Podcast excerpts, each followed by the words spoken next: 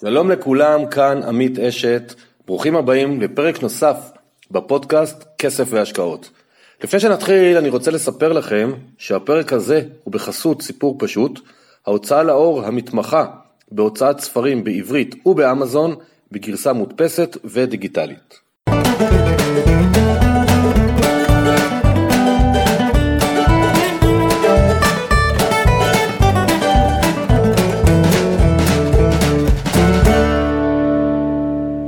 שלום לכולם, אנחנו בפרק נוסף, הפעם אני מארח את אבי סלמה.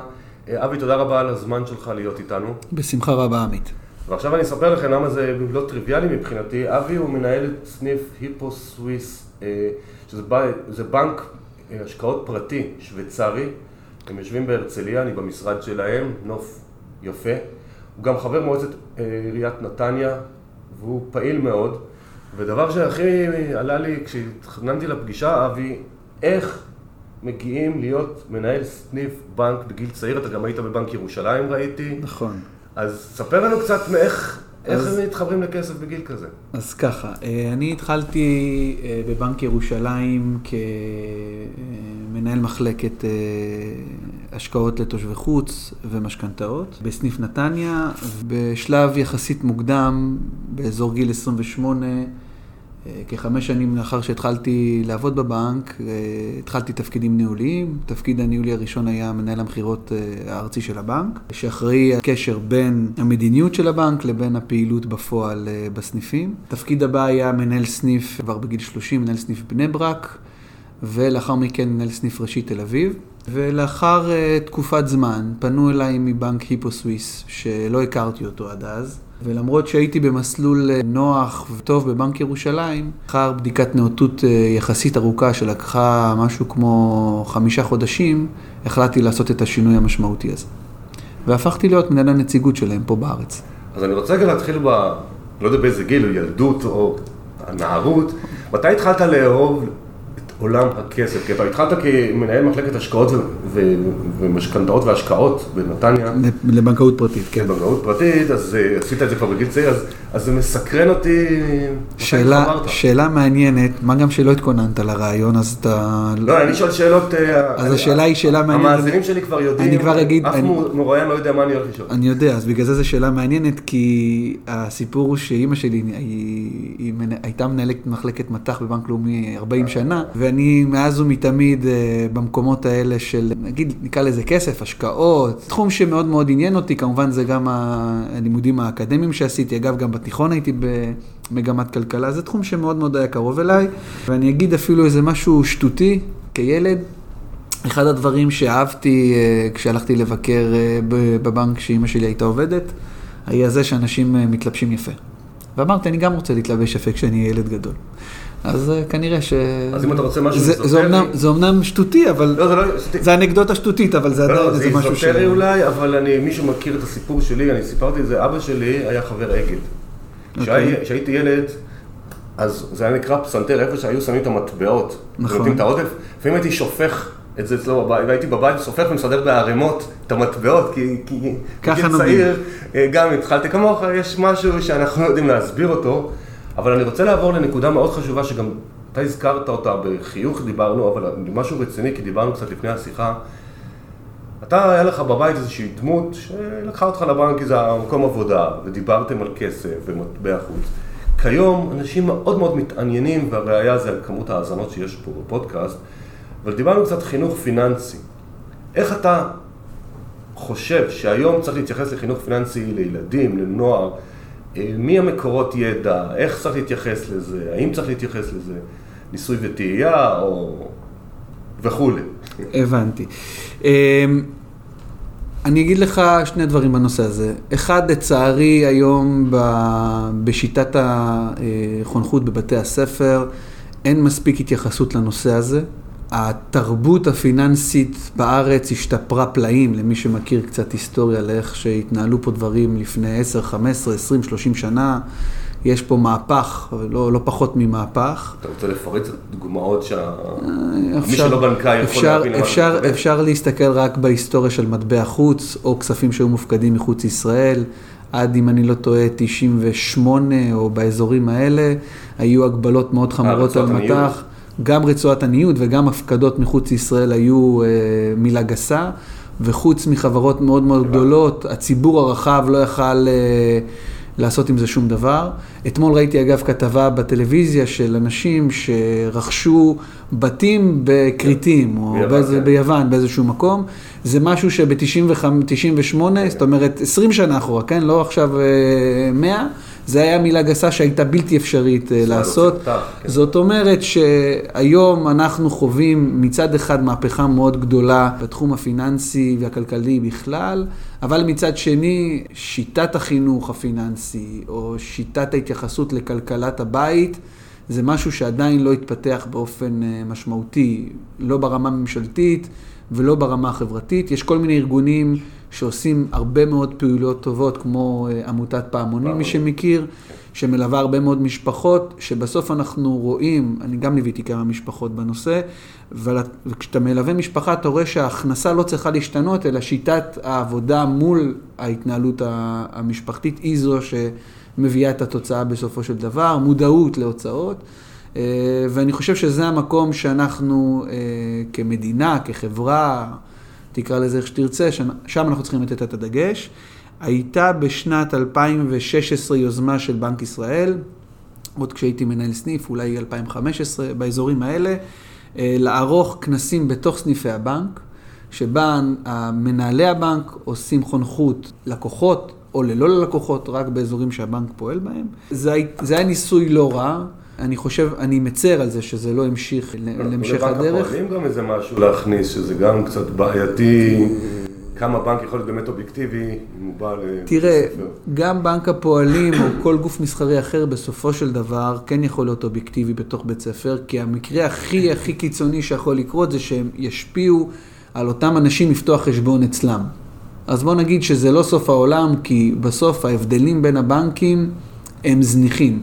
כי היום, בטח הדור של אה, בני 16, 17, 18, לא רלוונטי בשבילם אה, הסניף בגבעת אולגה או הסניף בחדרה. אין סניפים, סוגרים את כל הסניפים. יש בינתיים סניפים, אני רק אומר, אין להם רגישות לכך שסוגרים את הסניפים, בניגוד לדור היותר מבוגר. ולכן אני כן חושב שהבנקים יכולים לתת ייעוץ בתחום הזה. כן הייתי רוצה לראות במקום את בנק הפועלים, את בנק ישראל מפעיל את התוכנית הזו, כרגולטור, כמישהו שהוא יותר אובייקטיבי או אה, אה, ללא ניגוד עניינים מובנה. אה, אבל בסופו של דבר אני חושב שהיוזמות האלה של בנקים, לא משנה השם שלהם כרגע, הן יוזמות מעולות לטובת הציבור, ואני חושב שיש אחריות אה, ברמה ממשלתית גם לפעול בתחום הזה, כי בסופו של דבר, אם משקי הבית יהיו יציבים וטובים, כולנו נרוויח מזה, גם ברמה כלכלה, גם ברמת בנק, יציבות בנקים, בכל רמה אפשרית, זה דבר נכון אה, לעשות. אז בוא נעבור קצת לשמוע מה זה בנק השקעות. אני הסתכלתי הרבה על האתר שלכם, אז יש Wealth Management, יש Family Office, יש Asset Management, Financial Planning וכולי. אז בוא קצת תספר לנו מה בנק השקעות עושה, כי הרבה אנשים לא מכירים ולא... בשמחה רבה. אה, וגם קצת אם אפשר על ההיפוס. אני אתן, זה היפו. אני אתן, אתן קצת אה, ממש סקירה, קצרה, אחר כך אם תרצה לשמוע קצת לא, אחרי זה נעשה drill down. אם נעשה drill down לרמת הבנק, אז גם הסיפור של הבנק הוא סיפור מעניין, אבל נתחיל רגע בגדול במאקרו לגבי העניין הכלכלי. מבחינת הבנק, אה, או בכלל בבנקאות פרטית, בעצם מדובר בגופים, ואני מדבר עכשיו באופן כוללני כמובן, מדובר בגופים שמתמחים בניהול כסף. בטח בבנקאות פרטית שוויצרית, מדובר בגופים עם הרבה מאוד אה, ניסיון ורקע מאוד משמעותי, שבו אנחנו רואים יכולת ניהול מאוד מאוד שונה ממה שקורה היום בבנקים אה, שיש להם הרבה מוצרי מדף, גם השקעות, גם משכנתאות, גם אשראי צרכני, גם עו"ש וכו' וכו' וכו', ואז הם מוכרים מוצר מדף ללקוח. פה המצב הוא הפוך, יש מוצר יחיד שהוא מוצר של ניהול כסף, שבו יש אפשרויות שונות לניהול כסף, תכף אנחנו ניגע, וזה מקום המקצוע שלו. זאת אומרת, זה המקצועיות, אני לא רוצה להגיד היחידה שלו, אבל זה המקצ... המקצועיות המרכזית שלו, כמובן שהוא יכול לכסות הרבה מאוד היבטים פיננסיים וכלכליים לטובת הלקוח. ובעצם במקום הזה, בבנקאות אה, שוויצרית, אנחנו רואים אה, בעצם שלוש או ארבע קטגוריות של אה, לקוחות או של סגנונות ניהול שאפשר בהם לנהל את הכסף. כמובן הראשון זה אם הלקוח יודע כל מה שהוא צריך לדעת והוא לא רוצה ייעוץ ולא רוצה כלום, אלא רוצה לתת הוראות, אז זה כמובן פלטפורמה, זה פלטפורמה שבה אנחנו נותנים, את ה, אנחנו נותנים בה את הכלים על מנת שהוא יוכל לקנות ולמכור. בחלק מהמקומות הוא גם יכול להגדיר מראש מה מקומות הסיכון שלו, ואז אנחנו מזהירים, אומרים לו, אתה רוצה לקנות מוצר, נייר, אג"ח, מניה, שלא מתאימה למה שהגדרת, שים לב, אנחנו יכולים להרים לו דגלים אדומים. האופציה השנייה זה מה שמוכר היום בתחום, מה שאנחנו מכירים היום מהבנקים בארץ, שזה ייעוץ השקעות. זאת אומרת, כוח הוא זה שנותן את ההוראה, אבל תחת ייעוץ של אה, מנהל השקעות שלו, של יועץ השקעות שלו, יותר נכון. האופציה השלישית זה מנהל השקעות, שבו הלקוח מגדיר את טעמי הסיכון ואנחנו מנהלים עבורו באופן אה, מלא. והאופציה השלישית, שזו האופציה הכוללנית ביותר, זה מה שנקרא בארץ Family Office. שבו בעצם אנחנו מנהלים עבור הלקוח את כל ההיבטים הפיננסיים שלו, אה, וגם שנמצאים אצלנו וגם שנמצאים בבנקים אחרים או בגופים אחרים, ובעצם מסתכלים באלוקציה הנכונה. אלוקציה היא אה, הפקדה במקום הנכון לאותו מוצר. אני אתן דוגמה כדי שהציבור יבין. לצורך העניין, אם לקוח רוצה להתנהל בתחום של השקעות בנדל"ן. ויש מספר בנקים שהם מציעים קרנות נדל"ן, כי הוא לא רוצה להשקיע כמובן במניה אחת או באג"ח אחד, כי הוא... רוצה קרנות ריט לצורך העניין. לצורך העניין, אבל יש הרבה מאוד, הרבה, הרבה, מאוד, הרבה מאוד קרנות מהרבה מאוד גופים כן. פיננסיים וגופי השקעות כאלה ואחרים, ואז אתה כבנק מייעץ לו או קובע לו או מסייע לו לבחור באיזה מקום הוא ישקיע את הכספים על פי ה... אה, טעמי הסיכון שלו, על פי כיוון ההשקעה שהוא מעוניין, מסחרי, אה, מגורים, אה, חברות בינלאומיות, חברות תשתיות. יש בתחום הזה הרבה מאוד, הרבה מאוד נקודות. אז זאת דוגמה אחת לאיך אנחנו בעצם עושים אלוקציה נכונה לטובת, לטובת הלקוח. כמובן, עם... מלווה על ידי עורכי דין ורואי חשבון, לכל היבטי המיסוי שהם היבטים מאוד משמעותיים. כמובן שמדובר במשקיעים במרכאות עם כסף גדול, כי היכולת של בנק השקעות לנהל תיקים קטנים היא יכולת אה, שהיא לא נכונה עבור הלקוח, ואני אסביר. בעוד יש פלטפורמות קטנות או קרנות לצורך העניין בשביל סכומים נמוכים, במקום של ניהול השקעות, סכומים נמוכים לא מאפשרים פיזור נכון. ומכיוון ואין פיזור נכון, אז יכולת, ה, אה, יכולת הניהול של הסיכון מול הסיכוי היא מאוד מאוד אה, מוגבלת, וכך יוצא שלפעמים, גם לנו קרה, אני תכף אספר לבנק ואז, ואז אני אסביר את הדברים קצת יותר לעומק, לנו קרה שאנחנו ביקשנו, אמרנו ללקוחות, לא כדאי לכם להישאר אצלנו, כי העמלות וה, והתשואות לא מכסות אחת את השנייה, ואפילו אתם גורמים, גומרים בסוף השנה ב, ב, ב, במינוס כזה או אחר. אמ, אני אספר קצת על הבנק, כמובן עם... אז, עם... אז רק אה, אה, אמרת משהו שלא השלמת. כן, כן. בטח אנשים שואלים את עצמם, רגע, אני יכול להיכנס לבנק או לא יכול? אז תגיד מה המינימום. אז אני, אני אסביר. אה, בנק השקעות זר מתנהלים בדרך כלל באזור המיליון דולר ומעלה. אנחנו נפתח עוד מעט את נושא הקריפטו, כי הוא נושא מאוד מעניין, אה, אבל אנחנו מוכנים להתחיל גם בסכומים נמוכים, נמוכים יותר, מתוך הבנה שכשאנחנו מתחברים עם לקוח, זה לא לטובת המיליון דולר שנה. שלו, או החצי שנה שהוא יהיה איתנו, או שנה שיהיה איתנו, אלא שאנחנו הולכים איתו ללונגרן. שבו אנחנו מלווים את הלקוח בהתפתחות שלו ומסייעים לו בתהליך, בתהליך ההתעשרות ותהליך ניהול הכספים שלו בצורה נכונה, כבר בדרך כלל מגיל יחסית אה, מוקדם, או מטווח מוקדם מרגע שהוא עשה את הסכום הראשוני המשמעותי שלו בחיים. קצת על הבנק, אה, כי הסיפור שלו הוא סיפור מאוד מעניין למאזינים אה, ישראלים. הבנק קיים מ-1886, הבנק שמו הוא היפוסוויס, אבל הסיפור של הבנק פחות מעניין כמו הסיפור של הבעלים של הבנק. הסיפור של הבעלים של הבנק נודד לשנות ה-30 של המאה הקודמת. שבו הם היו מנהלי בנק בין ערבי, ביירות, בגדד, קהיר וכו', בשותפות יחד עם משפחת לאווי ומשפחת כדורי, כאשר בשנת 49' מבינים שהמזרח התיכון הוא מקום עם יציבות יחסית נמוכה.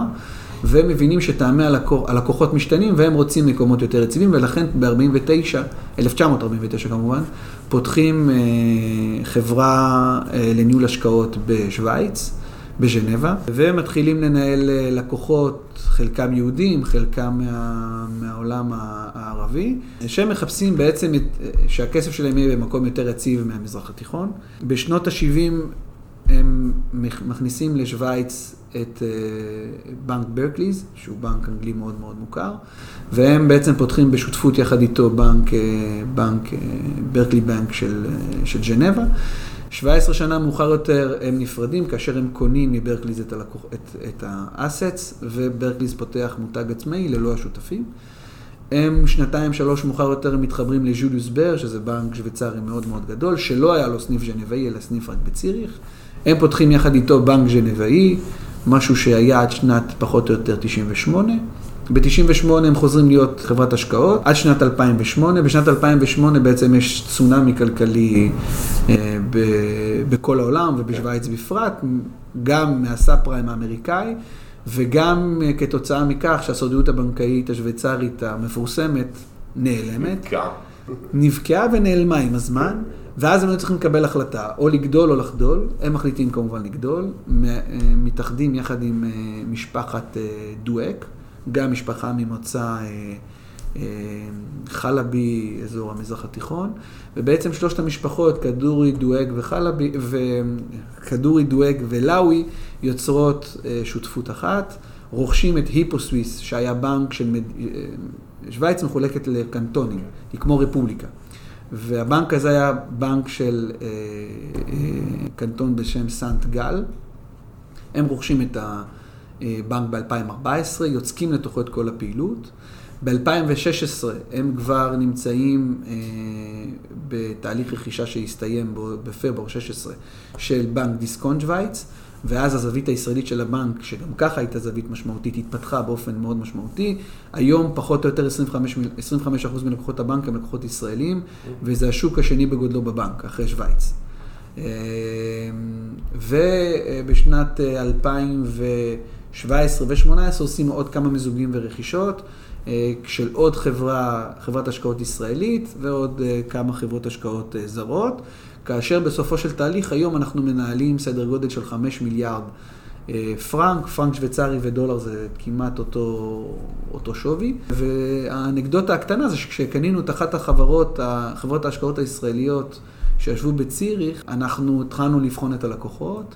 וכשבחנו את הלקוחות מצאנו מספר לקוחות מאוד מאוד קטנים, מ-150, 180, 300 אלף דולר, דברים מהסוג הזה, שהבנו שהיכולת שלנו לתת ערך מוסף היא יחסית פחותה, ומצאנו גם כאלה שלא עשו פיזור, זאת אומרת, אני תכף אגיע לנושא הפיזור, אבל אני רק אסביר מה עשינו איתם. ממש התקשרנו אחד-אחד והתחלנו לזמן אותם לפגישות כדי להבין את הצורך, ומצאנו, אני אתן דוגמה אחת, לקוחה עם 160 או 170 אלף דולר. וכששאלנו אותם, מה, השאר? לא, מה, הנכ... לא, מה הנכסים שלה, איפה השאר זה עניין שלה, אבל מה הנכסים שיש לה, איך היא מתקיימת, כי בדרך כלל מי שיש לו סכומים כאלה, אז יש לו עוד סכומים במקומות אחרים. כן, לא. והוא, איפה לא, ו... ומבחינת רמת החיים שלו היא רמת חיים סבירה. ואז גילינו שהכסף הזה ישב בשוויץ המון המון המון שנים, ובעצם היא מתקיימת מקצבת ביטוח לאומי. וכשהבנו את זה, אז אמרנו לה, תראי, היכולת שלנו לתת לך ערך מוסף משמעותי הוא נמוך. ההמלצה שלנו זה שאנחנו נעשה לך את כל התהליך, אבל נעביר את הכספים אלייך לארץ. אחר כך פה בארץ אפילו נסייע לך יחד עם מנהל הבנק שלך, אבל נסייע לך לתת, למצוא איזושהי תוכנית שבה את תוכלי לקבל מזה איזה ריטיינר מסוים, אבל להשאיר את הכספים בשוויץ זה דבר לא נכון מבחינתך, כי, ועכשיו אני רוצה רגע אחד לגעת גם בנושא הפיזור. לקוחות ישראלים, וזאת דעתי המקצועית, לא צריכים להשקיע את כל כספם אצלנו, או בנק זר אחר. כי הם חיים בארץ, והמטבע המשמעותי עבורם הוא המטבע הישראלי, כך שגם סיכון המטבע הוא סיכון משמעותי עבורם, ולכן אנחנו אמורים לתת להם כובע של פיזור. זאת אומרת שאם יש להם גם קרנות השתלמות, או קרנות השקעות אחרות, או השקעות בכלל בארץ, היכולת שלנו לבוא אליהם ולתת להם מענה של 10, 20, 30, 40 אחוז מהכסף שלהם עם פיזור בחו"ל, היא יכולת הרבה יותר גבוהה מהגופים הישראלים, כי לנו יש מומחיות יותר, יותר גדולה. יחד עם זאת, לנו אין שום ערך מוסף לעשות השקעות בארץ. זאת אומרת, אין, אין רציונל לקחת כסף ישראלי, לשים אצלנו כדי שאנחנו אחר כך נשקיע במניות ישראליות, גם כי רמת הידע שלנו היא לא בהכרח רמת הידע שקיימת בארץ, שברור שגוף השקע, השקעתי בארץ מכיר את השוק יותר טוב מאיתנו, חי את השוק יותר טוב מאיתנו, נפגש עם אותם אה, חברות שבהן הוא משקיע. בעוד אנחנו אה, מאוד אה, מתמחים בשוק בינלאומי, כמובן מגיעים לפגישות עם קרנות, עם חברות וכו', ולכן האמירה צריכה להיות אמירה ברורה, שאנחנו נותנים את מרכיב הפיזור לאותם לקוחות, וזאת הסיבה שפנינו לאותה לקוחה להגיד, קחי את הכסף שלך בחזרה. לא עזבי אותנו, לא, אנחנו נשמח להרוויח כסף, אבל לא כסף מהסוג הזה, כי בסופו של דבר זה לטובת הלקוח, כי כן, כן. האינטרס של הלקוח... הוא להתנהל בצורה נכונה וחכמה, ולא בצורה של לפזר כסף שאין לו, אין. במקומות שהוא לא מקבל מהם ערכים נוספים. אז זה מזכיר לי לקוחות שהייתי איתם אצלם אתמול, הם קראו לי כאילו פגישה למנף את הכסף שיש להם ו ו ו ו ו אז אני שואל את האישה מה את עובדת, היא אומרת לי אני שכירה, אני מקבלת משכורת ככה וככה, הבחור אומר לי אני שכיר, כמה אתה מרוויח? לא יודע. אה, סליחה, עצמאי. שכיר. אה, הוא עצמאי. כמה, לא יודע. אז בערך אתה רוצה אני אביא לך את מה שהרואה חשבון נתן לי וגם אני. אמרתי לה, להביא לי? זאת אומרת... ואז התחלתי להבין שהם במינוס מטורף. אמרתי, רגע, לפני שאנחנו חושבים בכלל למנף וזה, בואו תבינו בכלל איפה הכסף שלכם נמצא. נכון. זה היה מאוד... אה, זה חוזר לחלק הראשון שלנו של אה, חינוך כלכלי, כן. וזה משהו שהוא אה, מאוד מאוד משמעותי. ואני רוצה להתקדם, כי אנחנו בהרבה פרקים דיברנו על פיזור השקעות, ואתה עכשיו נגעת בזה, מה הערך המוסף של הפיזור. אני אשמח לשמוע, גם כאחד שגר בארץ, וגם כנציג חברה בחו"ל, כשאתה מסתכל על פיזור, איזה פיזורים אתה ממליץ ללקוחות לעשות, ואני תכף אפרט את השאלה, לא משנה כרגע באיזה סכום יש להם, זה חייב להיות עם כמה מאות אלפי שקלים או מיליון שקל או מה, לא דווקא מיליון דולר, האם אני מתכוון, האם ללכת לחו"ל עד איזה אחוז שלא כל הכסף יהיה בשקלים? האם אתה חושב שמה שנקרא equity, כאילו מניות כאלה אחרות, אגרות חוב, נדל"ן, קריפטו הזכרת וכולי. זאת אומרת, איך אתה היית בונה היום במציאות של, אנחנו מקליטים את זה ביולי 19, אני לא יודע מתי אנשים יקשיבו לזה, אז רק שכולם ידעו, אנחנו מקליטים את זה ביולי 19. סוף יולי 19, יכול להיות שזה משמעותי. אנחנו עוד לא יודעים, אנחנו עוד יודעים, לא, בסדר, אנחנו עוד לא יודעים מה יקרה בעוד אה, לא, תקופה קצרה. אני כל פרק זוכר גם חודשים הלאה. לחשיפה. אה, תראה, אז אני אגיד משהו מאוד כוללני, כי אנחנו לא, אני לא נותן ייעוץ. לא, לא, לא, אסטרטגיה, איך לחשוב, לא, אני רוצה איך אנשים ילמדו לחשוב. לא מספרים, אסטרטגיית החישוב צריכה להיות מהסגנון הבא. אחרי שאנחנו מגיעים ליעדים שקבענו לעצמנו, ולכל אחד יש יעדים אחרים. זאת אומרת, יש כאלה שהיעד שלהם זה לרכוש דירה, יש כאלה שהיעד שלהם זה להגיע ל-X סכום אה, בפנסיה בגיל 67, יש כאלה שהיעד שלהם הוא גם וגם, אז באמת זה, מש, זה קצת משתנה מכל הכוח, אבל בואו נדבר על... מרגע שאנחנו הגדרנו את היעדים, כן, כן, מרגע שהגדרנו את היעדים, שנניח זה דירה פלוס זה פני נבנינה, כן? דירה ו-X סכום בפנסיה, שבו אני יודע שהקרנות שאני אה, הפרשתי עבורם... אפשר להפריע לך באמצע? כן, כן, כל הזמן. לא, כי אני, אתה יודע, הכל בסדר. כמה כסף אני יכול לדבר, אני לא מספיק... כשאתה אומר דירה, יש פה היום דור שלם של בני ה-30 נקרא לזה, 30-35, שהם כבר, בניגוד לדור שלי, אני בן 57, שהיה, אם אין לך דירה אתה לא קיים, היום יש דור שלם שאומר, רגע, למה שאני אקנה דירה ואני לא אגור בשכירות? יש לך דעה בזה? בלי קשר לתפקידך כאזרח? יש, יש לי דעה, אבל בואו נעשה את זה רגע, את בעיה. זה, ואז נחזור חזרה לשאלה הזאת, אין בעיה. אני אה, אתייחס אליה, יש, יש לי דעה בנושא. ובסופו של דבר, אחרי שאנחנו בעצם מגיעים ליעדים שקבענו לעצמנו, אז מתחיל המשחק. זאת אומרת, כל עוד לא הצלחת להגיע ליעדים שלך, מבחינת מה שקבעת לעצמך. יכול להיות אחד שגם יגיד, אני רוצה בנוסף לדירה ופנסיה, גם מיליון שקל במרכאות נזיל. תיק השקעות של מיליון שקל. אז כל עוד לא, לא סיימנו את, אה, להגיע, להגיע ליעדים שאותם הגדרנו, רק אז מתחיל המשחק של ההשקעות, ואני אנסה להסביר. למה? אבל אם מישהו רוצה תיק נזיל, אתה יכול לתת לו לא, השקעות אני, נזילות. אז אני אומר, בתיק, בת, כי בדרך כלל כשישראלי מדבר על תיק נזיל, הוא מתכוון למשהו שהוא לא לטווח ארוך, אלא למשהו שהוא יכול קצת לשחק, זה מורכב בעיקר מפקדונות או אג"חים אה, קצרים, אוקיי, לא דברים הבנתי. מהסוג הזה, זאת, זאת. זאת הייתה הכוונה שלי. עכשיו, נניח ואדם רוצה תיק השקעות ללונגרן, שם אנחנו נכנסים מה כשחקן זה לא מאוד- בעיניים שלך? חמש שנים. ככה גם אני אומר, רציתי לשמוע מה. לא, בסדר, זה, זה, זה פחות או יותר לונגרן, אתה יודע מה, זה אפילו לא לונגרן, זה, ש- זה מידיום Medium, רן. מידיום, כי זה התקופת זמן המינימלית שבה בכלל אפשר אה, אה, להתנסות. אגב, גם על זה אם תרצה יש לי אנקדוטה. אה, ובעצם, מרגע שאני הבנתי שאני הולך עכשיו לבנות לעצמי כלקוח תיק, שם מתחיל, שם מתחיל בכלל השיח איתנו. ובשיח הזה אני בעצם, כמו שאמרתי מקודם, מרבית הכסף, או אחוז ניכר מהכסף, ינוהל פה בישראל על ידי הגופים הישראלים, כאשר צריך גם לקחת בחשבון שאם יש לי כבר קרנות אה, וקופות גמל ודברים מהסוג הזה, כל מה שיעשו בתיק ההשקעות יהיה די חופף למה שכבר קורה בתיק הפנסיוני שלי, ואז זה אומר שמרכיב הסיכון שלי הוא הרבה יותר גבוה, כי אה, הכסף שלי בגדול מושקע בכל המקומות כמעט אותו דבר. אין פיזור אמיתי. ואין פיזור אמיתי. ושם אנחנו צריכים לתת את הערך המוסף. זאת אומרת, ההסתכלות היא לא רק על תיק ההשקעות של הלקוח, אלא היא צריכה להיות הסתכלות הרבה יותר רחבה, גם ההסתכלות על התיק הפנסיוני שלו. ובעצם מהרגע הזה שאנחנו מבינים את ההסתכלות הכוללת, אז אנחנו יכולים להתאים את סוג, ה... לפי טעמי הלקוח, כן? יש לקוחות שאומרים, אני רק רוצה לשמור על ערך הכסף, כן. עם איזה פיקדון קטן, לא אכפת לי יותר מזה. אבל בריבית, יש לי ריבית שלילית בשוויץ, לא? כן, אבל, אבל, נגיד, אבל נניח שבפקדונות, זה חוץ בנקאי, אבל בוא נגיד כמו פקדונות בנקאיים בארץ, אז בדולרים אנחנו כבר באזור ה-2.5-2.7, שבארץ הם באזור האחוז מינוס, זאת אומרת, פחות כן, מאחוז. שתיים שבע. כן, כן, אז רק כדי, כאילו גם, גם הכסף שנמצא בחנייה, הוא נמצא בחנייה טובה, בסדר? מה המס רווחי הון בשוויץ? סתם קצת. המ- המס רווחי הון משולם בארץ, לא. ללקוחות ישראלים. לא, לא. אין, דלתא. אה, אוקיי. אין, אין דלתא, המס הוא רק בארץ. אוקיי. אה, כמובן ללקוחות ישראלים. כן, שזה, שזה, שאנחנו. זה מי שאנחנו מדברים אליו.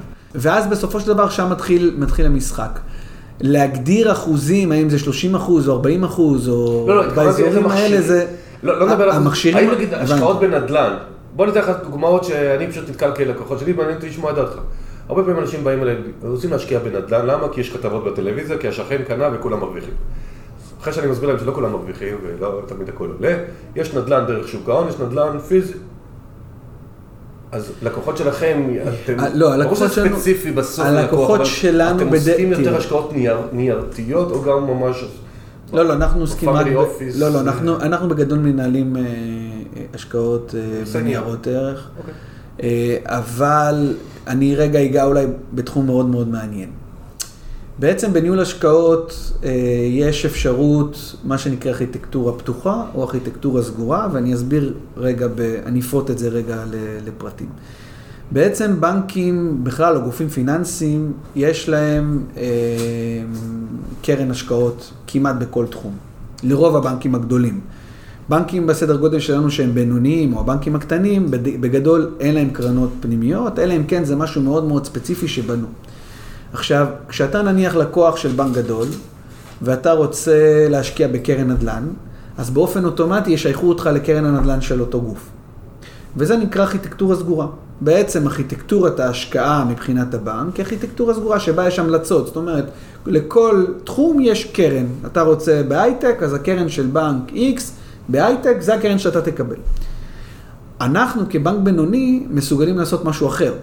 אתה רוצה להשקיע בנדל"ן, אז אני אסתכל עכשיו על כל הבנקים שיש, שיש להם קרנות נדל"ן, ואבחר על פי הערכות. שלי, הניתוח שלי, איזה בנק הוא הכי טוב. זאת אומרת שיכול להיות שאתה מושקע בשלוש קרנות, בקרן X אתה מושקע בבנק Y, בקרן Z אתה מוש- מושקע בבנק W וכן הלאה וכן הלאה. וזאת ארכיטקטורה פתוחה. וזה, אגב, אחד היתרונות המשמעותיים שיש לבנק בינוני קטן לעומת בנק מאוד גדול. שלפעמים הבנק הגדול יש לו שם מאוד מפורסם, או שהוא נותן אפילו אה, עמלה יותר נמוכה, עמלת ניהול יותר נמוכה, אבל בסוף הוא אה, מצליח לעשות את הרווחים שלו דרך הקרנות האלה, ששם יש לו נתחים מאוד, אה, מאוד משמעותיים. אז זה גם מקום שאתה צריך לתת עליו את הדעת. אה, בסופו של דבר, כשאנחנו עומדים מול לקוח ואנחנו מבינים את טעמי הסיכון שלו, אנחנו יודעים להתאים עבורו את הקרן הנכונה. בין אם זה קרן השקעות בנקאית או של גוף השקעות כזה או אחר. היום יש יותר ויותר קרנות בינלאומיות שבעצם אומרות את הדבר הבא. בעוד אם תקנה אג"ח או מניה של חברה ספציפית, שאז היכולת שלך, הפיזור שלך הוא אמנם בתחום מסוים, אבל הוא מאוד מאוד נמוך, כי אם לחברה הזאת יקרה בעיה, או הפוך, אז אתה, יש לך קורולציה מאוד אה, אה, חד-חד ערכית עם אותה, עם אותה חברה.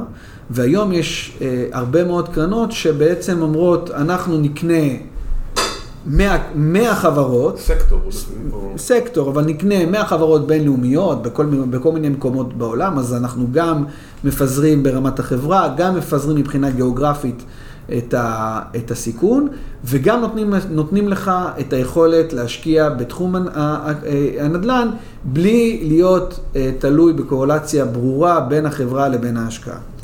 אה, והיום הקושי הוא כבר לא לבחור את החברה שבה אתה רוצה להשקיע, האתגר הגדול הוא לבחור את הקרן הנכונה שבה אתה רוצה להשקיע. כי כמו שאמרתי, יש הרבה מאוד קרנות בהרבה מאוד מקומות, קרנות ישראליות שפתוחות בכל מיני אופשורים, BVI או אחרים, ובעצם שם יש הרבה מאוד פעילות והיכולת, והיכולת של האלוקציה של הקרן הנכונה היא הדבר המשמעותי. אה, ו- ו- וזה הדרך של לפזר. זאת אומרת שכשאתה קונה מניה ב-100 אלף דולר, או שאתה קונה קרן ב-100 אלף דולר, אז אתה צריך לדעת לבחור את זה בצורה נכונה. כן, כן, זה כמו למשקיע הקטן יותר, כל ה-ETFים או קרנות סל. כן, כדוגמה. כאילו, זה, אותו... זה המשקיע הקטן, לא שבא אליך, שהוא קונה בסוף אני, קורא לה, אני קורא לכל זה קרן כדי לה, לה, לה, להסביר ש, שזה מכיל הרבה מאוד דברים קטנים. ETFים או דברים, או מוצרים פיננסיים אחרים, הם פשוט מילה דומה, רק שיש להם אה, מאפיינים אחרים. עם סף כניסה שמתאים כן. לכל מאזין לצורך נכון. העניין. עם סף כניסה מאוד נמוך, בדרך כלל עם ספי כניסה באזור ה-10,000, 30,000. יש כאלה אפילו.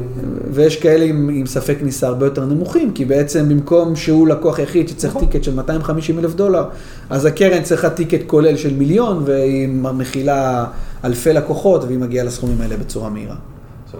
כל משפט שלך עולה לי מלא שאלות אחרות, אז אני רוצה שאנשים יהיו מובנים, אז בוא נחזור רגע לדירה. רצית שנדבר על הדירה. כן, כי זה מעסיק רבים, כי אני גם להשקעה אומר, לא תמיד צריך לקנות את הבלוקים.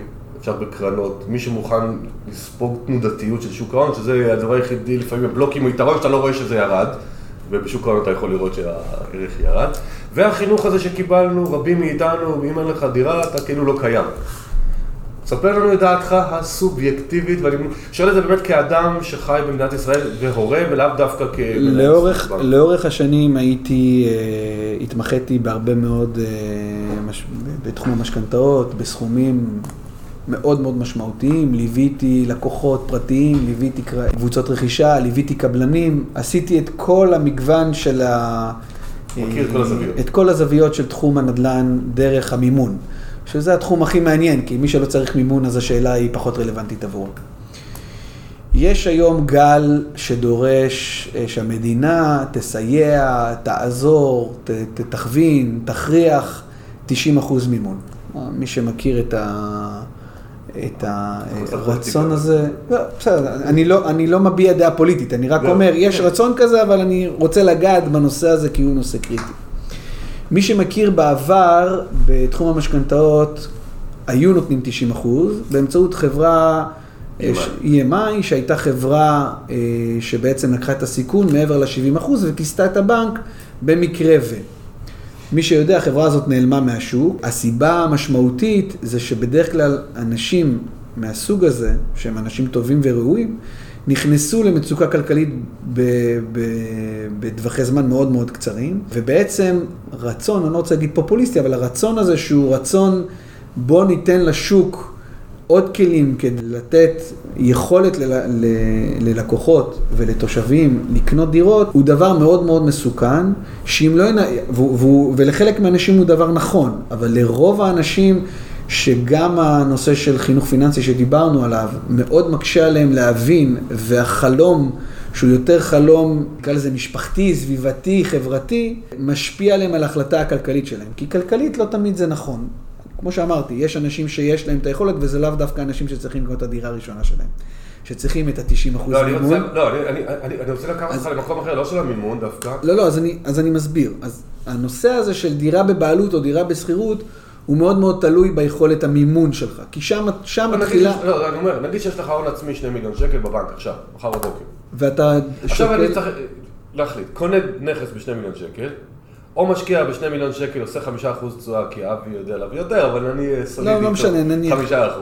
זה יוצא שווה ערך 8,000 ומשהו שקל לחודש, אני אשכור דירה ב-5,000, עשיתי 3,000 שקל אה, בחודש הפרש, במשך חמש שנים אני עושה עוד איזה 100-200 אלף שקל, טה טה טה טה, אני מדבר איתך חבר'ה המון, אני רואה בני 30 ו... אז אני, אז אני, הזה, אחרי זה אני גם אמנף את זה ל-50% משכנתה ו... אז, אני. אז אני אגיד, אני אגיד לעומת ככה. הבעלות. אני אגיד ככה. כשאנחנו-.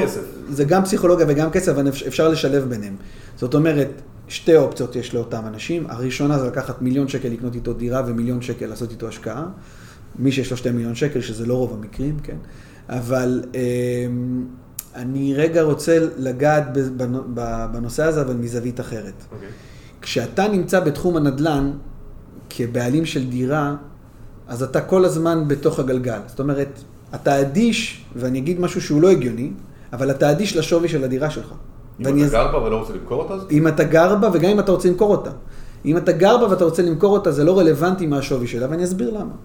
כי הרי כשאתה מוכר את אותה דירה, אתה לא באת לעשות כסף, אתה באת לקנות דירה אחרת. זאת אומרת, רצית להוסיף עוד 200 אלף שקל, לקנות דירת במקום 4, 5 חדרים. אבל אם הדירה של ארבעה חדרים ירדה משתי מיליון למיליון וחצי, גם דירה של החמישה ירדה. זאת אומרת שאתה רק בתוך הלופ. אוקיי. כך קרה בשנות ה... בסוף. תחילת שנות האלפיים, עד האזור 2011. כל מי שקנה באזור ה-800-900 מיליון שקל באזור אה, מרכז הארץ, אני שם רגע את, תל... את מדינת תל אביב רגע מחוץ לסקופ, בעצם התגלגל בתוך השוק, והיום הוא יכול לרכוש דירה יותר גדולה או יותר קטנה ביחס לשווי הנוכחי שלה, שגם השווי של מה שהוא קונה הוא שווי שהשתנה באותם אחוזים פחות או יותר. יותר. אז זאת אומרת שאנחנו צריכים להבין את המניע הראשוני, זאת אומרת, המטר... גביית המטרות היא הבסיס לכל ההחלטות. זאת אומרת, אם, אם גביית המטרה שלי היא אני רוצה דירה, אז זאת החלטה שהיא צריכה ללוות אותך לאורך הרבה מאוד שנים, שבה אתה אומר, אני, לא משנה לי השווי, כי בסוף אם אני רוצה להשתדרג, אם אתה חושב לא, אז אני אומר, שבישראל, לעומת גרמניה למשל, אחוז הבעלות, הרבה מאוד, אני חייב להגיד לך אני יודע שיש... שזה בשוויץ, אני לא מכיר בשוויץ. אז אני אגיד, אני, קודם כל. בשוויץ אפשר לקחת משכנתה למאה שנה, מה שלא קיים בשום מקום בעולם, אבל... אז מה האחוז בבעלות שם של דירות? אני חושב שזה די, אנחנו אה? במרכיבים די דומים, אגב, בהרבה מאוד, בהרבה מאוד אה, אה, אוקיי. אלמנטים, גם בכמות תושבים, גם, לא בגודל, אבל גם בכמות תושבים, גם בכל מיני עניינים חוקתיים, זה באמת אה, אה, מעניין, אבל אני משער לעצמי שזה למקום, למקום ולזמן אחר.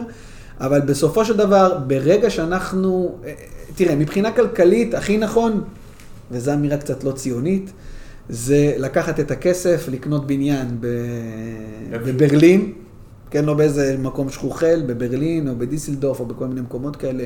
בספרד יש הרבה מאוד הזדמנויות, אבל אז אתה צריך לדעת שאתה בנוי נפשית לניהול נכסים, שזה לא דבר מובן מאליו, זה לא דבר טריוויאלי.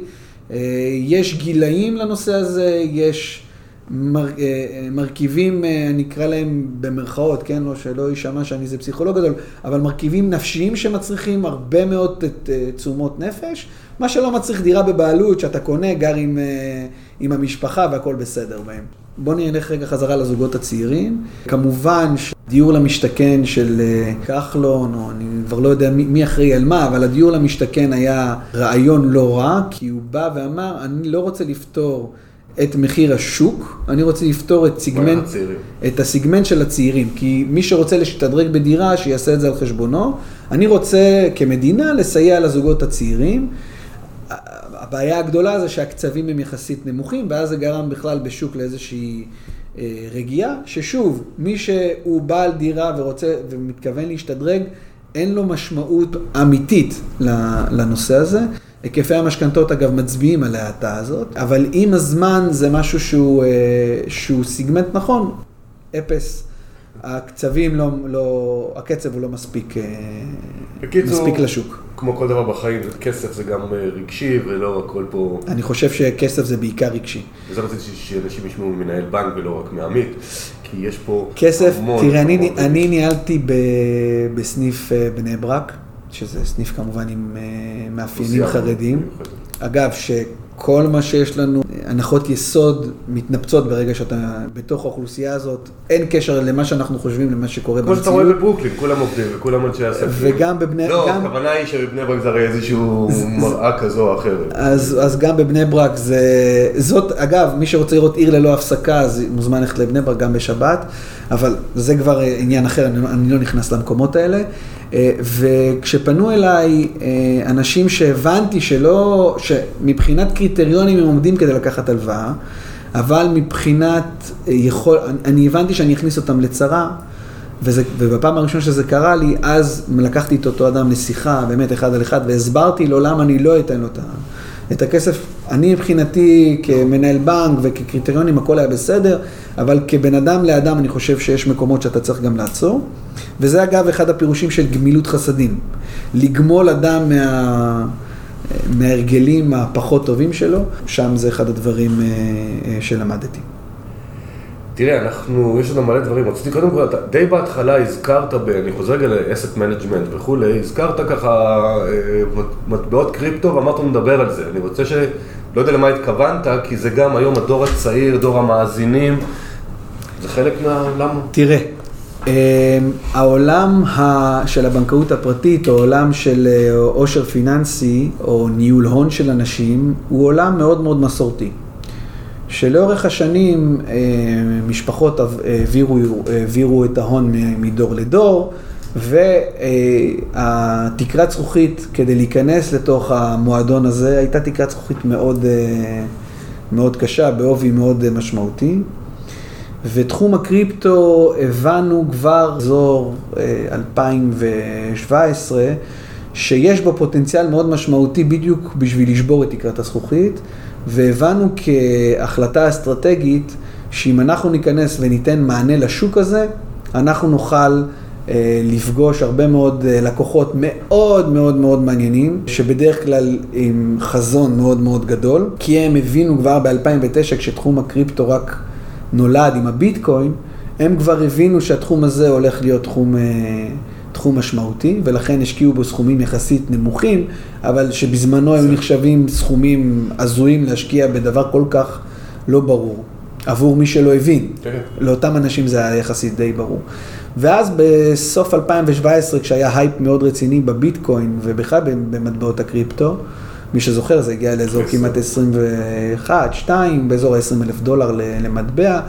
הוא לקח איתו... חודש הגיע לבערך ל-13 וחצי, ל-13 עכשיו הוא וחצי, הוא וחצי. 9 וחצי, הוא עכשיו נע באזור ה-10, שזה גם סכום, המון. סכום דמיוני למי הוא היה שלוש שהשקיע. וחצי לפני ארבעה חודשים. נכון, הוא, הוא מאוד מאוד תנוד- תנודתי. בינתיים, ואולי ניגע למה הוא תנודתי עד כדי כך, אבל אני רוצה רגע להראות כאילו את היכולת של בנק שוויצרי עם היררכיה יחסית שטוחה, אה, ועם יכולת קבלת החלטות יחסית מהירה. אה, ב-2000 בסוף 2017 בהייפ אנחנו הבנו שהתחום הזה יכול להכניס לנו אה, קהל יעד חדש. קהל יעד חדש, שלא בהכרח חשוף בכלל לתחום הזה של בנקאות פרטית, ושאין לו הרבה מאוד מחזרים. ואז התחלנו לעשות הליך של למידה של התחום הזה. אה, בתוך ההליך הזה כבר הכנסנו את הרגולטור השוויצרי. בשוויץ, בניגוד לישראל, יש רגולטור אחד לכל השוק הפיננסי, ביטוח, השקעות, בורסות, בנקים, הכל במקום אחד. אה, כך שהוא נותן מענה מאוד מאוד רחב, ואין תיאומים בין גופים, יש תיאומים בין מחלקות, אבל זה כבר עניין שלו, לא עניין של ה... שלנו.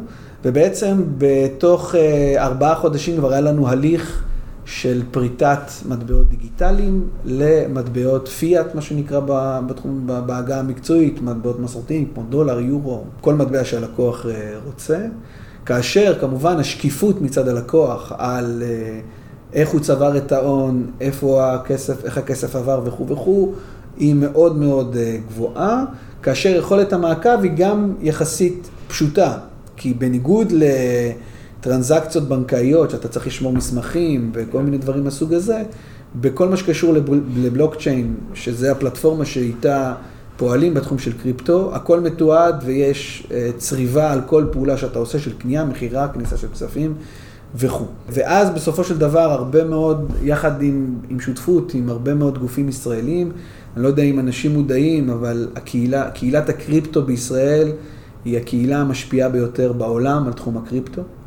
הרבה מאוד, אה, היה, הייתה תקופה שהיו ICOs, הנפקת מטבעות, שמאחוריהם יש כל מיני מוצרים אה, חכמים כאלה ואחרים, אה, ובעצם. המטבע משקף את ערך המוצר, בערך כמו שבורסה משקפת את ערך המוצר של חברה מסוימת, והתחום הזה ממש התקדם בעולם כולו, אבל עם הזמן, לאור השינויים והתנודתיות המאוד משמעותית, זה הלך ודעך, אבל אני משער שזה יחזור. אני חשבתי ועדיין... שאתם עושים asset management ללקוחות, אז האם אתם גם מציעים להם את זה, או שייצרתם, כמו שאמרת, קרנות, ייצרתם קרן שעושה מכל אנחנו ה... לא, אנחנו לא מתנהלים בקריפטו, אנחנו לא אה. אה. מחזיקים קריפטו, אנחנו הבנתי. גם לא משקיעים בקריפטו עם הלקוח, אלא אם כן הלקוח מבקש מאיתנו, אבל כן פיתחנו פלטפורמה לא, שבה לקוחות יכולים, שהיא פלטפורמה נדירה, אגב, היא לא קיימת בהרבה בנקים. נכון, אבל גם אין הרבה מכשירי השקעה של ניירות ערך. שאתה יכול להשקיע בקריפטו, לכן חשבתי... קיים, קיים, קיים. אני מכיר אחד. יש, יש משהו כמו היום... אחד ברמה של העם כמוני, אני לא מדבר אולי ברמות. היום, היום, היום בעולם יש הרבה מאוד קרנות עם ISIN number, כמו שהוא משקיע בנדל"ן, הוא משקיע בקריפטו. כן, כן. עם אחוזים מסוימים כהשקעה בתוך מטבעות, או עם אחוזים מסוימים בתוך השקעה בתוך חברות שקשורות לקריפטו. יש לנו אגב גם קרנות כאלה שמנהלות אצלנו את הכסף. אה, והרבה מאוד לקוחות ישראלים היום עשו cash out, זאת אומרת, אה, המירו את הכספים שלהם לקריפטו, למטבעות פיאט דרכנו. רציתי לדעת איך אתה בעצם רואה היום, אה, אתה רואה לקוחות בכל מיני גילאים. האם אתה מרגיש איזשהו הבדל, ואם כן, מהו בין הדור, נגיד שלי, ה-55 פלוס או 50 פלוס, לא משנה, לבין מה שנקרא המתעשרים הצעירים, שהם דרך קריפטו עשו כסף, ועבדו באיזה סטארט-אפ ופתאום הצליחו וכל אחד פתאום יש לו חצי מיליון מיליון דולר, שקל, לא משנה כרגע הסכומים. האם אתה מזהה איזה שהם הבדלים בהתנהלות ויש, או, יש לך, ואו יש לך המלצות למקשיב? אחד, אחד, אחד הדברים החשובים שצריך לקחת בחשבון, שכמעט כמו בדור של ההורים שלך, גם הדור שלכם, שאתם הורים לבני 20, 30, לא באמת אה, היה ידע, לא באופן עקרוני, כן? נכון. אני חלילה לא מדבר לא, על אדם ספציפי, זה... אבל באופן לא. עקרוני לא היה ידע לא. לניהול עושר פיננסי, כי להגיד בשקט, לא היה עושר פיננסי בישראל. אגב, היום ישראל היא המדינה עם הכי הרבה עשירים פר קפיטל. אוקיי. זה צריך לדעת. כרגע, כרגע גם הפולנים אה, מתחילים אה, לעלות, אה, וכמובן, בסינים זה ב... ב, ב, ביחס לאוכלוסייה זה מאוד נמוך, אבל ביחס לכמות, אז כמובן שהם מספר אחת בעולם.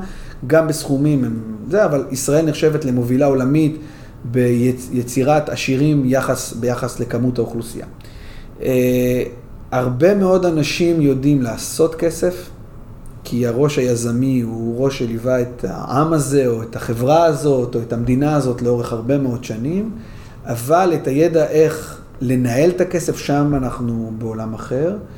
הרבה מאוד צעירים שידעו לעשות הרבה מאוד כסף טוב באקזיטים ובמקומות כאלה, נשאבים להשקיע חזרה את הכסף בתחום שהם מבינים בו, והם מבינים בו. אבל הפיזור שלהם הוא אפסי, אין כמעט פיזור, כי הכל מושקע ב... או קרנות הון סיכון, או בחברות באופן ישיר, כי חבר אמר, כי ההוא מכיר, כי הדוד יודע וכו' וכו'. שם אני רואה, אגב, זה יכול להיות גם הצלחה מאוד גדולה, זאת אומרת, אדם שמשקיע בעשרה חברות, חברות הייטק, הוא יכול באחת מהן להצליח פי...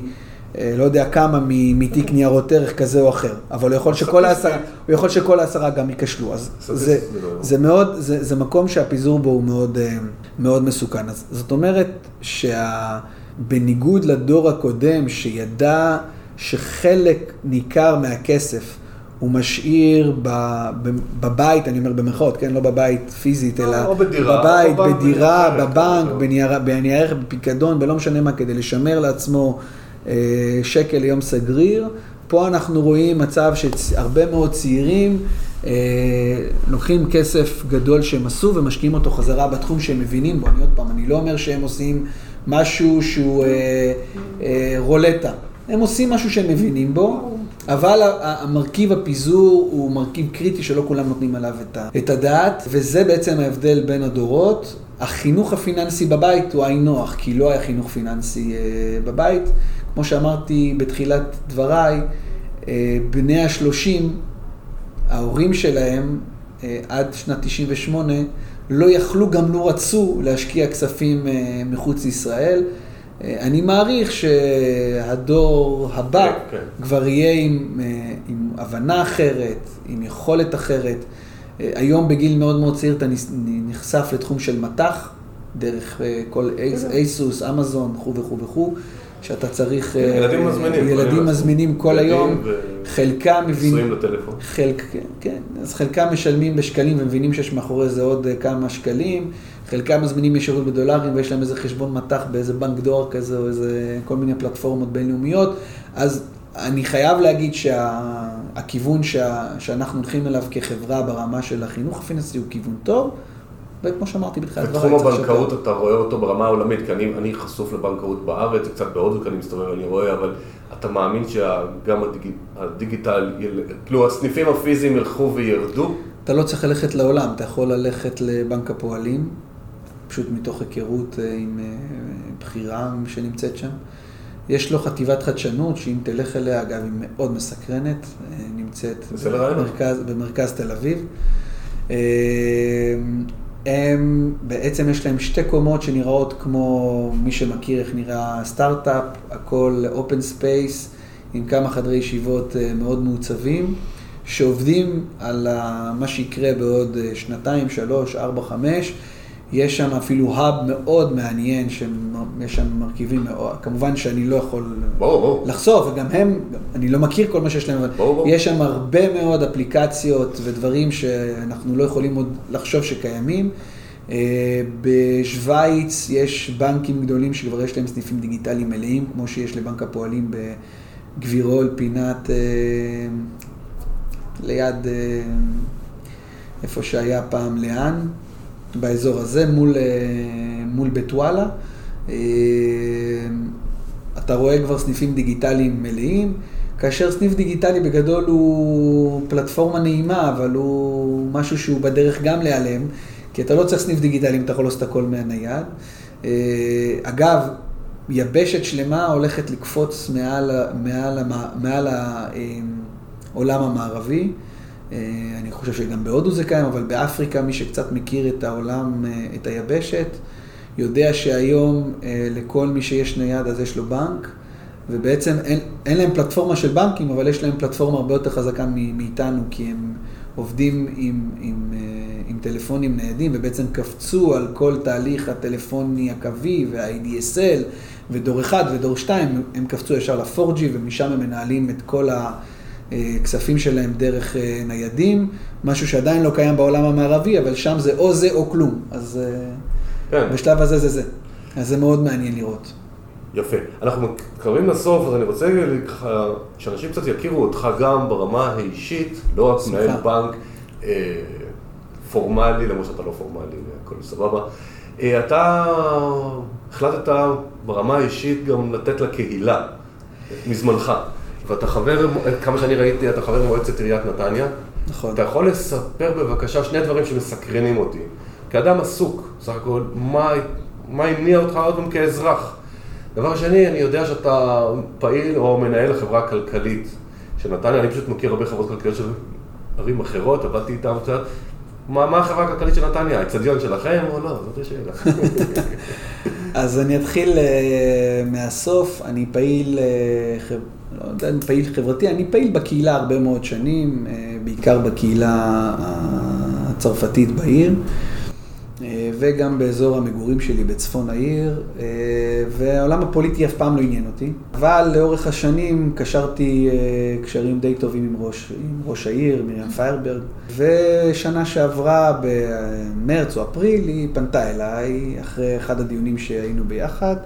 ובעצם הציע לי להיות חבר מועצה, כמובן שסירבתי בתוקף, כי אמרתי לה שאני בא מעולם, גם בצבא הייתי בחיל המודיעין, וגם בחיים שלי אני בנקאי, אז ככה שאני לא מדבר על הלקוחות שלי עם אף אחד, אני, זה משהו שכאילו הכל שמור רמת, ה, רמת האמינות, רמת הסודיות, זה דברים שכאילו אה, הם מאוד מאוד חשובים לי, אה, ולכן סירבתי להצעה שלה. אבל מי שמכיר את מירה פיירברג עם נתניאתי ועם מחוץ, יודע שאצלה תמיד יש שלוש אופציות, או שאתה מסכים לה, או שאתה מסכים לה. או שאתה מסכים לה. אתה מסכים לה מיד, או אתה מסכים לה לאט, או אתה מסכים... לא, לא, בדרך כלל זה די מיד, ובסופו של דבר הבנתי את, ה, את, ה, את היכולות שהפלטפורמה הפוליטית יכולה לתת. אה, בעיקר ביכולת אה, ההשפעה שלך. מכיוון ולא התכוון, אני לא יודע אם אנשים יודעים, אבל חבר מועצה לא מתפרנס. וזו התנדבות מוחלטת, גם כיושב ראש החברה, כיושב ראש הדירקטוריון של החברה הכלכלית, אתה לא מקבל כלום, אפילו לא החזרים על שום דבר, אבל, אה, ואגב, זאת הסיבה שכן הסכמתי, כי כמובן לא הסכמתי לעזוב את מקום העבודה שלי, שאני נהנה בו ברוך השם מאוד, אבל היכולת של ההשפעה שלך על הרבה מאוד דברים שאתה מסוגל... אה, להשפיע על העיר שאתה אוהב.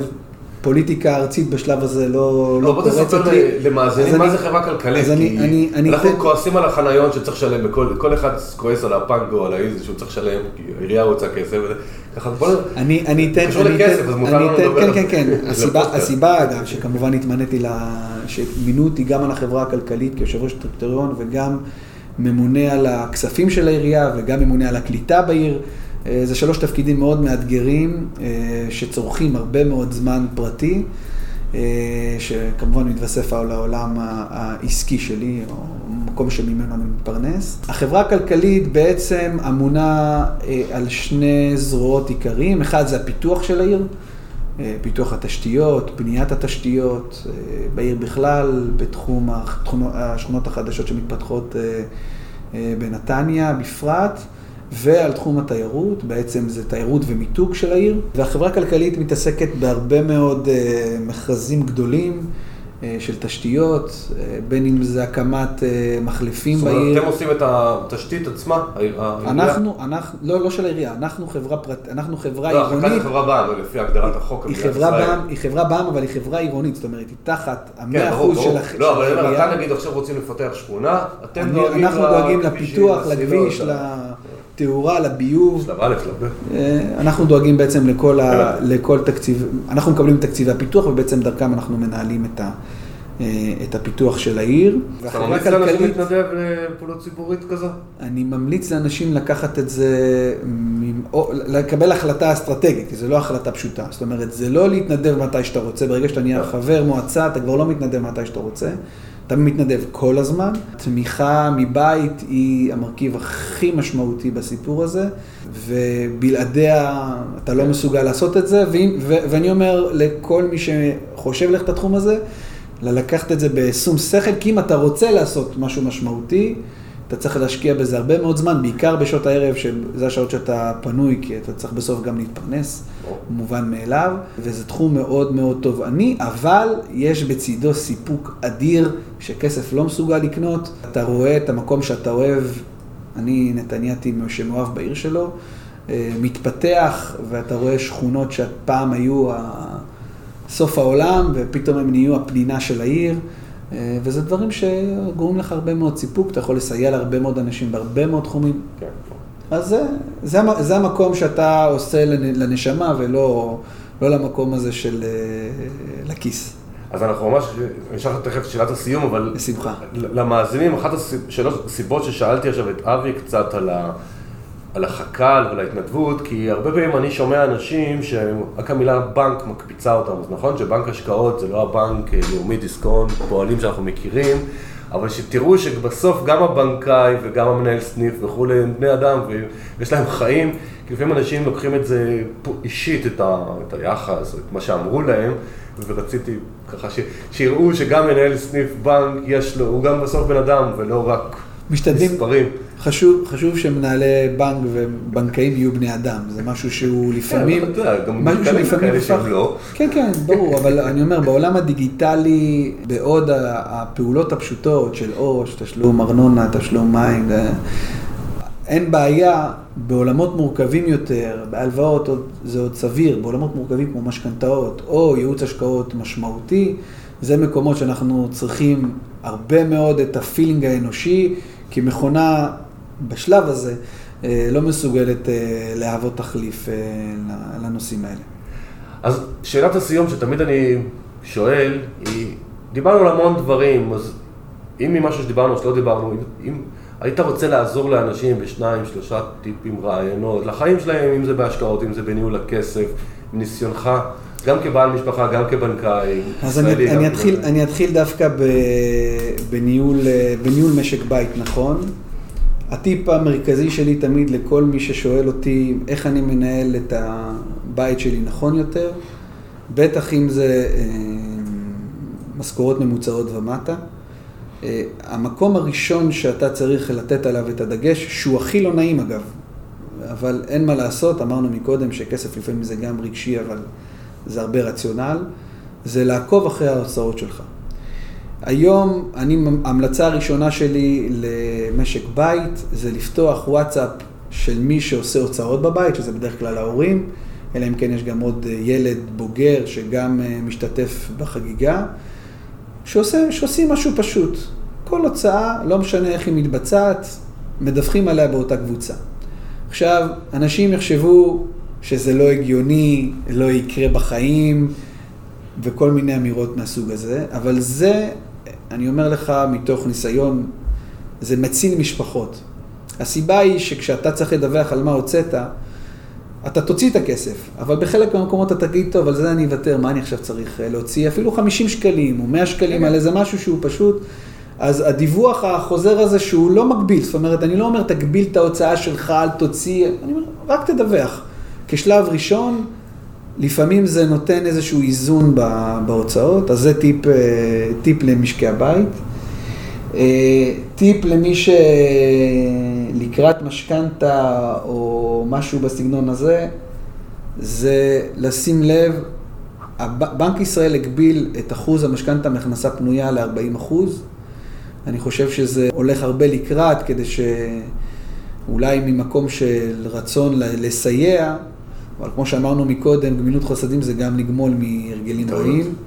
אני חושב ש-30 אחוז מהכנסה פנויה ולא משנה מה גובה ההכנסה אגב, ותכף אם אני אגיד בעוד משפט למה, זה משהו שהוא נכון להקפיד עליו, כמובן שאם זה 31 אז אף אחד לא זה, אבל ה-30 אחוז זה משהו שהוא, שהוא נכון. ולא משנה מה גובה ההכנסה, אז אתה תגיד לי מה, אם בן אדם מרוויח 30 אלף שקל, אז זה עדיין 30 אחוז. הוא חי ברמת חיים כן. מסוימת, והכי קשה זה לא לוותר על עוד 2,000 שקל למשכנתה, זה הכי קל לקבל החלטה שבמקום 10 זה יהיה 12,000 שקל משכנתה.